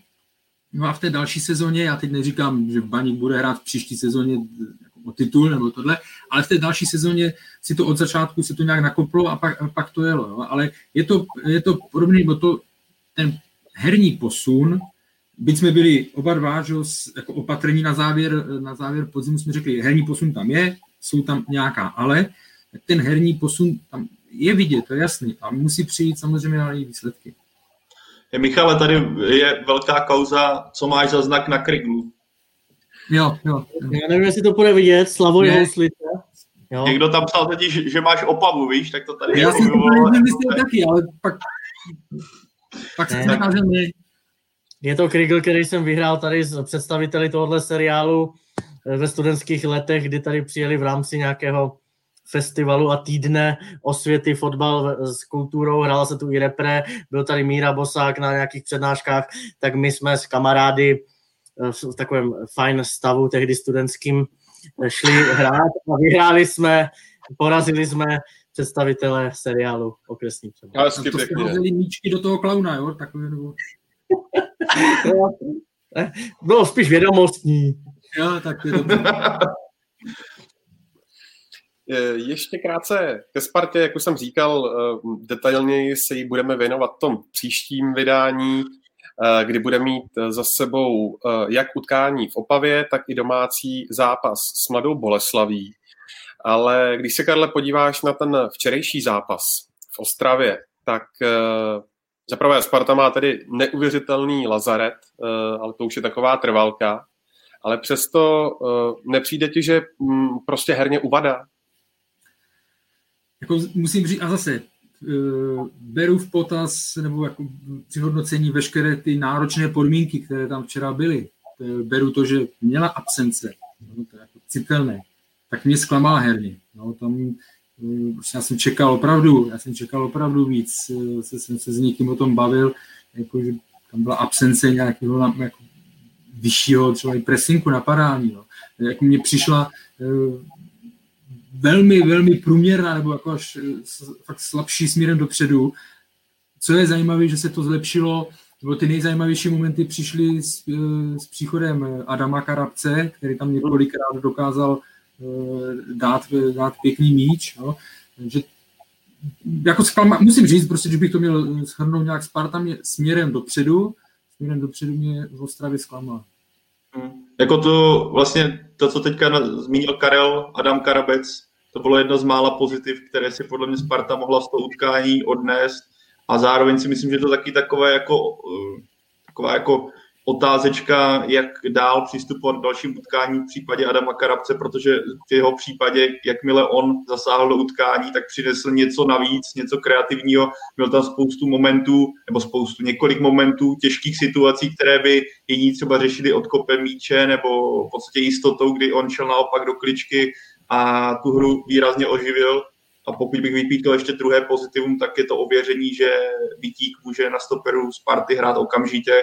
Podle mě podal velice solidní výkon a strašně se mi líbilo i, že on v jeho věku v 17 letech bylo, úplně tam vidím ty momenty u těch rohových kopů, kdy třeba zahrál míč na roh nebo nějak uhrál ho na auta a okamžitě dirigoval své spoluhráče, kam si mají stoupnout, co mají dělat.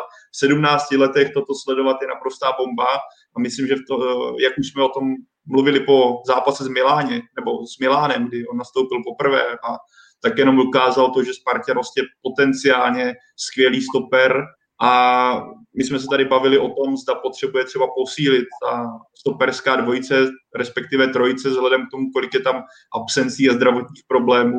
A často se zmiňuje právě pravonohý stoper, který ve Spartě byl teďka v posledních měsících problém. A myslím, že tohle by mohlo být dlouhodobé řešení, navíc až se třeba vrátí Ondřej Čelůstka, vedle kterého si myslím, že Vítík poroste obrovskou rychlostí, protože mít vedle sebe takového playera v Česku je dar z nebes pro tak mladé kluky, protože to vám strašně moc dá. Takže tohle jsou dvě pozitivní věci, které si myslím, že Sparta z toho utkání může odnést, ale jinak shoduju se s Karlem. Navíc mě překvapuje, že nebo respektive ta změna toho rozestavení. Sparta mm. se prezentovala v zimě nějakým rozestavením 3-5-2, které fungovalo, pak vypadl Adam Hložek, s kterým si myslím, že Sparta se doposud jako nevě, nesrovnala a od eh, zraní Adama Hložka je tam obrovský problém. Ale to, že trenér Kotal na první zápas jara nasadí čtyř obráncovou formaci, tak ve mně evokovalo něco ve smyslu, my na ten baník jdeme spíš jako hrát bod, pojistit obranu a uvidíme, co bude dopředu, než eh, že bychom se chtěli držet naší hry a hrát tam dominantní náš fotbal. Takhle to na mě působilo a přijde mi, že jako Sparta se svým způsobem zase začala nějak uh, herně hledat a už to není to, uh, nebo už tam není progres, ale tam spíš nějaké jako zaseknutí stagnace a spíš jako propad dolů. A to mě upřímně dosti překvapuje a nevím, jestli je to skutečně jenom otázkou zranění, je, jako přijde mi, že tam neustálá rota, bavíme se tady, bavili jsme se tady xkrát, uh, jak je důležitá nějaká stabilita zadních řad, sehranost, pro tu rozehrávku a pro co vlastně z čeho ta celá sestava, celý ten systém může vycházet. A to v případě Sparty je tady neustálá rotace v defenzivě a přijde mi, že skutečně jako bod, výrazný bod je neschopnost nebo nemožnost, nebo v podstatě, jak to říct to slovo, no prostě, že se nepodařilo najít náhradu za Adama Hloška. To do posud adekvátní, která by aspoň trošku zacelila tu díru a z toho Sparta na to dojíždí. Jestli to můžu doplnit třemi takovými poznámkami. První věc, Karle zmiňoval pressing, já jsem Uh, ani jeden tým včera extra nepresoval. Na tom zamrznutém terénu, jako tam si myslím, že byla uh, spíš apel na to, ať nepropadneš, ať se nedostaneš do podčíslení a podobně. Jinak ale souhlas. to Stigma třeba byla na aktivnější na Slávy, ale to zase ten terén a podobně. Uh, druhá poznámka Martin Vítík, výborný, až na to jedno podskočení u toho rohu, kdy Patricio Stranaty hlavičkoval, taky bychom se teď možná bavili trošku jinak, kdyby to bylo 1-0. A třetí, uh, hra Sparty. Mně přijde, že strašně moc oni spolehají na individuality. Když to porovnám s tím baníkem, u, u něhož jde vidět třeba systém, ale nezhodnocuje to těma góly, jaký herní systém, způsob hry, tak Sparta, začátek sezóny, Hložek, přesně jak říká Pavel, jo, a jeho prostě to individuální mistrovství. Zhodnocoval to Juliš. Potom se probudil Carlson, pořád to zhodnocoval Juliš. Občas se probere dočkal, ale že bych já teď dokázal říct nějakou šablonu Sparty a co vlastně chce hrát, tak to nevidím. A to třeba je pak, pak se bavíme o Slávii, ta zase nemá Juliše, mají to rozprostřený ty střelce, ale ten systém je jasně daný.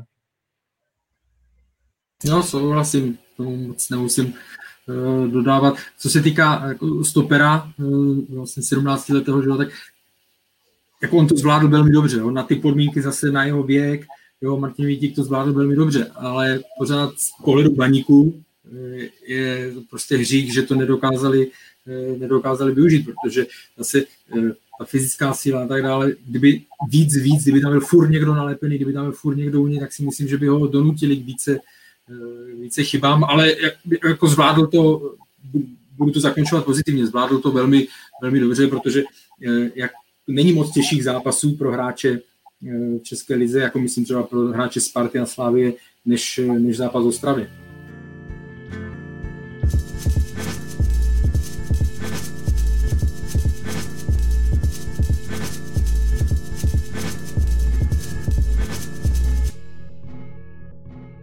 Tak jo, eh, ještě se podíváme eh, v poslední části dnešního dílu na Jablonec, který zničil Teplice 5-0. Michale, druhý nejlepší útok v lize, třetí nejlepší obrana. Překvapuje tě to zrovna u Jablonce? Překvapuje, protože jsem, myslím, před sezónou tady v podcastu, ještě když to šlo a byl jsem přímo v Praze u vás, tak jsem řekl, že Jablonec myslím, že půjde dolů, že už to, to ne, nepůjde tak, eh, jak to bylo teď, že ten efekt vyprchá, o to větší kredit má můj, můj kredit má celý tým i Petr Rada, jako tohle, až takovou jízdu zase po těch změnách a potom, no, po, není to tajemství, finanční problémy prostě klubu, takže já musím jenom tleskat. A to, co předvedli v Teplicích, to už mě nepřekvapilo, protože přesně po tom podzimu jsem si to taky tak vyhodnotil a tam šlo jasně vidět, kde jsou oni a kde jsou Teplice a pozor, aby nechytli opravdu nějakou super šňůru a e, jablonec, myslím, a nevětrali tam nahoře i Slávku. jako, jako, jen jsem chtěl říct, že my jsme se tady bavili o hřišti, o opavském hřišti, jak bylo skvěle připravené, pak je teplické hřiště, které to je příběh sám o sobě ale o to víc vlastně je podle mě potřeba dát Jablonci kredit za to, jak na tom hřišti dokázal hrát, protože to nebyla žádná nakopávaná, byl to často fotbal na jeden, dva doteky v rychlosti, ten rozdíl mezi oběma jedenáctkami byl markantní. A jako obrovská pochvala pro Petra Radu, jak s tím týmem dokáže dál pracovat. Pobavilo mě v tom utkání teda, jaký Petra Rada má respekt, když se mu tam, myslím, jeden pomezí, no, no, no omlouvám se, pana Rada. Já jsem ne, z toho videa jsem nestihl pochopit, co mu ten Petr Rada křičí, jestli na ně to je v pohodě, nebo něco takového. Každopádně to jenom a přijde mi, že Jablonec Hold, jak sice měl do změn, ale je znát, že tam ta kostra v tom středu hřišti v čele s Tomášem Hybšmanem nějakým způsobem drží a kolem toho se nabaluje ten eh, jako funkční, funkční jedenáctka a vypovídá to jenom o tom, že naposledy vlastně prohráli na začátku listopadu doma s Brnem senzačně, kdy ale Petr Rada nebyl na lavičce, což musel, tehdy musel u televize strašně trpět a od té doby má bilanci Jablonec 7 výher, jedna remíza, což je super, ale navíc je to eh, doplněný jako kvalitní a pohlednou hrou většinou, takže v tomhle, jak říká Michal, jako taky jsem čekal, že Jablonec spíš půjde dolů, a o to víc jako Severočeši zaslouží po, jako pochvalu. Jako myslím, že ten asi ten, co to vedl, tak ten má teďka si z něho dělají prdel. V kabině, že je terčem nějaký vtípku, že mu eh, poruš. Ale ne, jak, jako když se podíváte na ten kádr, tak jako je velmi, do, velmi zajímavě vyváženě, vyváženě uh, poskládaný. Jako když jsme se bavili v létě, uh, my jsme nevěděli u těch, že, jak Robert Hrubý, jakým způsobem to... Václav Pilář, u něj je to alfa omega je zdravý. Jo? U něj se ví, že je to fotbalista na naši ligu e, velmi dobrý, ale nevíte, jestli odehraje e, čtyři zápasy, nebo jestli vám odehraje 14. Když je v dobré formě, viděli jsme e, to mimo jiné v Teplicích. Jo? Rozstřílel se jim na konci podzimu a teď si to přetáhl tu formu Martin Doležal. Jo? Říkám správně křesní jméno. A takže Martin Doležal hráli bez Ivana Šrance, říkal jsem si, že to bude znát eh, krátkou chvíli, výborně to tam zvládl. Jovovič na podzim nehrál, hrával tam víc Ladra, eh, Jovovič eh, skvělý. Mimochodem neměl v prvním poločase na adresu Jovovič, mně tam přišlo, já to musím se nějak, že tam měl chybu, ale se pak převlíkl, ale, ale byl výborný, hrál velmi dobře. Jo? A obrana je, obrana je od přesunu vlastně Jaroslava Zeleného tak je, je stabilizovaná, Jo, takže musím říct, že se jim to tam podařilo eh, jako poskládat velmi dobře. A, a trenér Rada to je kapitola sama pro sebe, opravdu ten jeho vývoj, eh, jako většina z nás zná, že jo, on měl svoje období, kdy v minulých v těch dekádách nebo v té dekádě, kdy mu to uh, prostě nešlo nebo ne, nedokázal překročit svůj stín, pořád to bylo někde s Jabloncem okolo šestého místa, nic víc, no ale ty poslední roky je vidět, se trenérsky, já nevím, jak to nazvat, vyzrál nebo tohle, ale jako výsledky, kde byl, tak eh, odvádí, odvádí velmi dobrou práci. I, i, i tu Spartu tehdy nějakým způsobem eh, na Kopula v Jablonci předvádí výbornou práci, zejména v tom, co se bavíme, eh, jakým způsobem umí rychle, rychle naučit ten tým, protože taky tam mývá hodně změn, tak jakým způsobem to dokáže naučit, to je prostě velký, jako, velký kredit jemu. No. Všechna ta jména, všechna ta jména, co Karel zmínil, těch hráčů, to jsou prostě ale fotbalisti na standardní na naši ligu. Fotbalově tím, tím jako těmi schopnostmi, dovednostmi, to nejsou žádní řezníci, ale proto ten fotbal taky vypadá tak hezky. A já jsem si tam našel jednoho oblíbence, není tak, uh, není tak, o něm se tak nepíše a mně se líbí jako Považanec. Jo, nenápadný, fotbalista, ale opravdu ten, co dělá, dělá s rozmyslem ve středu zálohy. Možná trošku doplácí na slova Jindřicha Trpišovského v dokumentu o Slávii, který řekl, že považanec vždycky v 70. minutě zvadne. Já, že se to s ním trošku fyzicky myslím, že se to s ním prostě táhne, ale za mě je to výborný fotbalista a je to jeden z opěrných bodů. Schválně se na něho mrkněte. Teď Já jsem dostal... si na ten výrok vzpomněl, když jsem se díval na ten zápas, tak jsem si na ten výrok vzpomněl a vlastně pro něj to mohla být úplně super motivace, jako, no, jak na sobě dál pracovat, jo? protože samozřejmě jako nerad to každý, to si ne, nikdo neposlechne o sobě rád, že ho berou jako slabinu a že na poslední 20 minut budou chodit přes něj, jo? ale myslím si, že to mohla v jeho případě fungovat eh, jako dobrá, dobrá motivace, jak na sobě ještě víc makat a ten jeho přínos je opravdu velmi důležitý. Mm. Jako je super tak vidět, eh, jak ta psychika krásně pracuje u fotbalistů, což je případ Martina Doležela. Na podzim, nebo když čekáš rok na gol, tak jako je na, na něm bylo tak extrémně znát, jak za každou cenu chce dát branku, prostě křečovitě chce dát branku. A věř, myslím si osobně, že kdyby Martin Doležal byl v situaci před tím prvním gólem Teplic, v situaci, kdy by ještě nedal tu branku, nedostal se na podzim do té pohody, tak si myslím, že by to chtěl řešit daleko víc jako egoisticky a snažil by se to vyřešit sám a dát v podstatě gól, aby to konečně protrhl. Eh, já si teď, přišlo mi, že to takhle přemýš, jako zamýšlí. Já si úplně nejsem 100% jistý, jestli mu to nesjednalo ze špičky u toho prvního gólu, ale spíš si myslím, že to skutečně posouval jako tak uh, plánovaně do, na spoluhráče, což by vyřešil úplně skvěle a na něm je znát, jak najednou je daleko víc v pohodě, najednou si ten fotbal daleko víc užívá, než uh, oproti tomu roku, kdy trpěl. A jinak, jak zmiňoval Scarlett tady považance nebo Michal, uh, mě zase strašně baví jako sledovat Jovoviče. To jako ta jeho lehkost, bytost a přijde mi obecně i, pod Petrem Radou, možná je to i tím podzimem, kdy teda dost, moc čuchnout nedostával, spíš paběrkoval, tak eh, že i víc jako jezdí dozadu, že prostě eh, proti Teplicím mě přišlo, že obstarává jako velké penzum práce eh, na to, jaký on je typ fotbalisty, takový jako nechtěl bych ho bránit každopádně. To je takový, jako, taková motorečka malá, která tam lítá po té lajně a ještě navíc je technicky schopný. A v tomhle mi jako mně občas přijde, že se aj i já sám, že se zapomíná na to, co zmínil Michal, že v Jablonci skutečně to nejsou žádný bečkový fotbalisti, že tam skutečně ten kádr je postavený z velice kvalitních hráčů, kteří by se nestratili ani já plácnu v Plzni, ve Slávi, ve Spartě. Samozřejmě neříkám jako hned všichni, ale rozhodně spousta z nich by uplatnění našla. Ne, jako u ní, tam ten jejich, ta jejich strategie je zajímavá v tom, že opravdu dokážou tam dostat hráči, kteří nejsou levní. Víme, že na druhou stranu jsme věděli, že bylo tam období, kdy na jaře Miroslav Pelta říkal, že prostě se musí šetřit a tak dále, protože uh, jinak by to tam mohli uh, zavřít.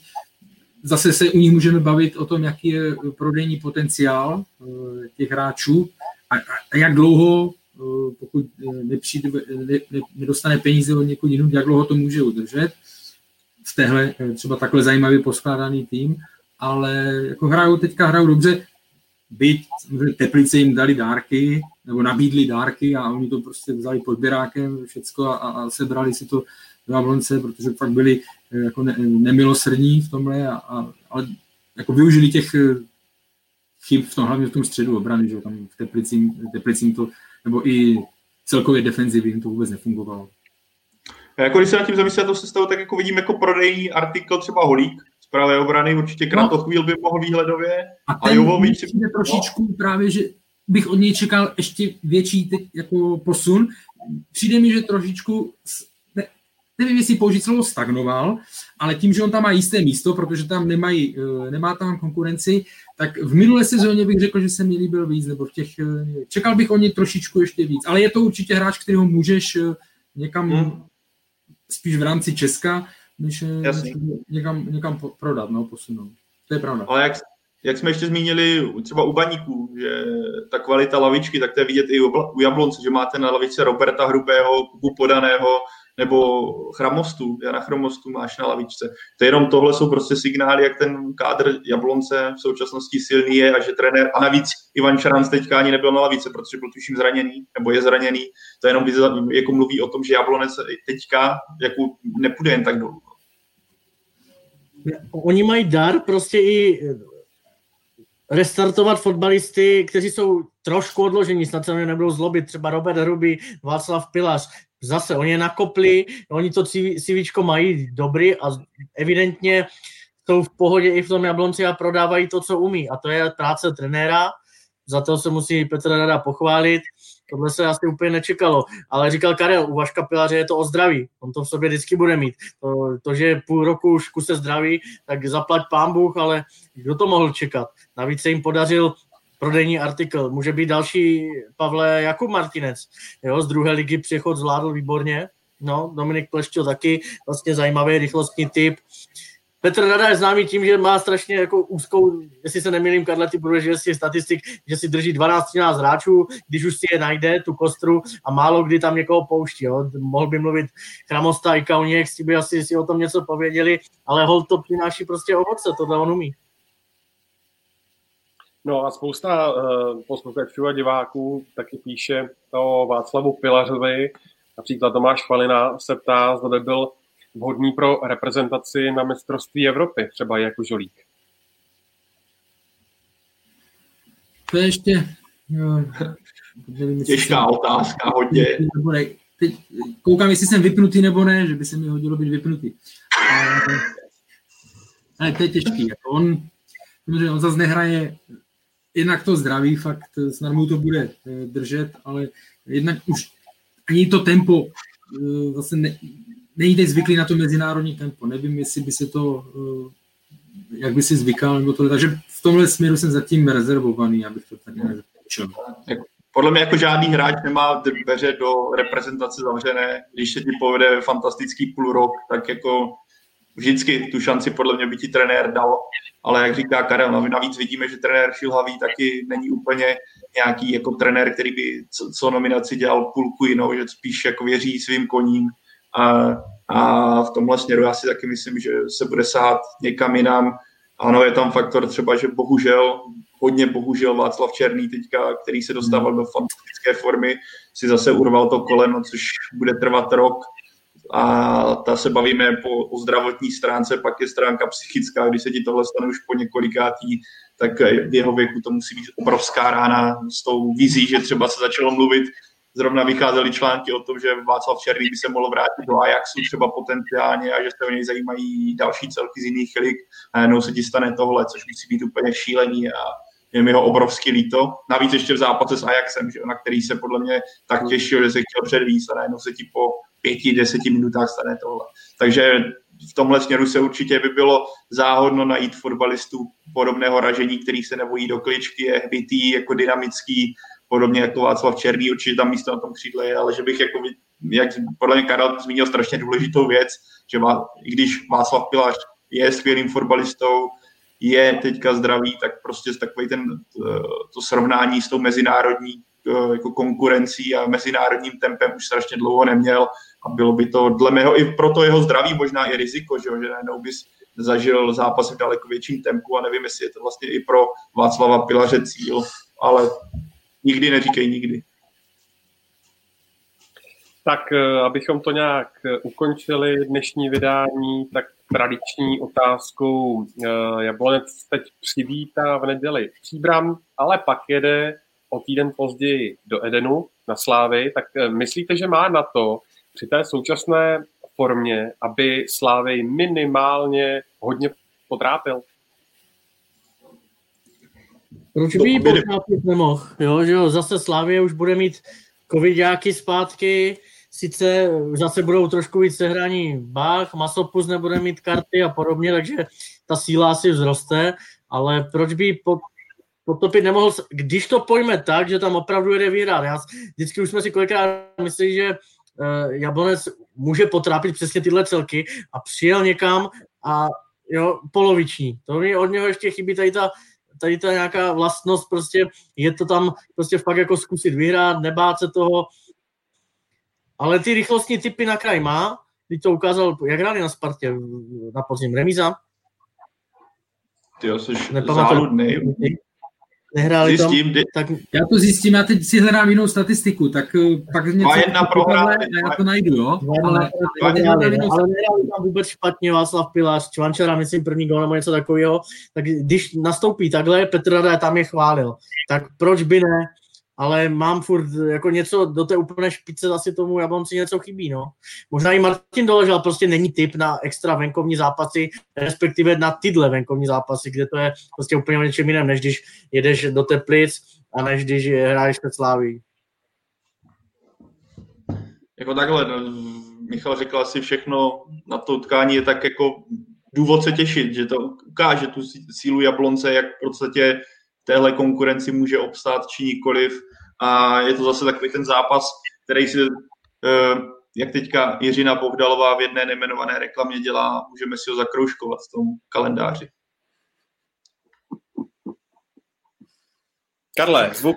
Už jsem to tady dopočítal, já než jsem, začal jsem mluvit ještě dřív, než jsem si to odmítnul. Hele, eh, Jablonec na Sláví mě zklamali to, co říkám, že mě zklamali ty jeho jarní tam výkony, nebo tam jednou to bylo úplně, tam byl rozebraný, jednou, protože měl hodně hráčů, taky ze Slávy na hostování, takže byl vždycky oslabený. No, v těch, proto má tři porážky v řadě, ale předtím tam dokázal, měl tam mnohem lepší bilanci na Slávy venku, než na Spartě. Na Spartě prohrál na podzim 1-2, 3. 10. No. A eh, na Spartě z posledních eh, deseti zápasů jenom jednou remizoval, eh, devětkrát prohrál. Tam on to přijel, tam to někdy opravdu zavádělo, jak říkal, jak říkal Michel, že jestli tam chtějí vyhrát. Jo.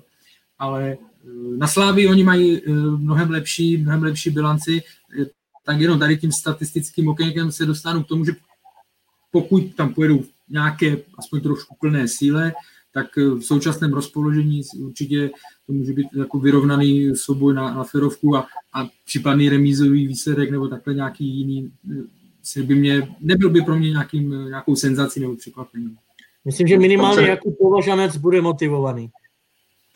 Zejména od 70. do 90. minuty. si přidával v zimní přípravě určitě kvůli tomuhle zápasu. Ale vůbec nevím, jak to má vlastně Jaroslav Zelený, který je důležitou postavou té jedenáctky, jaká je domluva mezi klubama. Uh, no. Jak to tady přímo někde Tomáš Romada píše.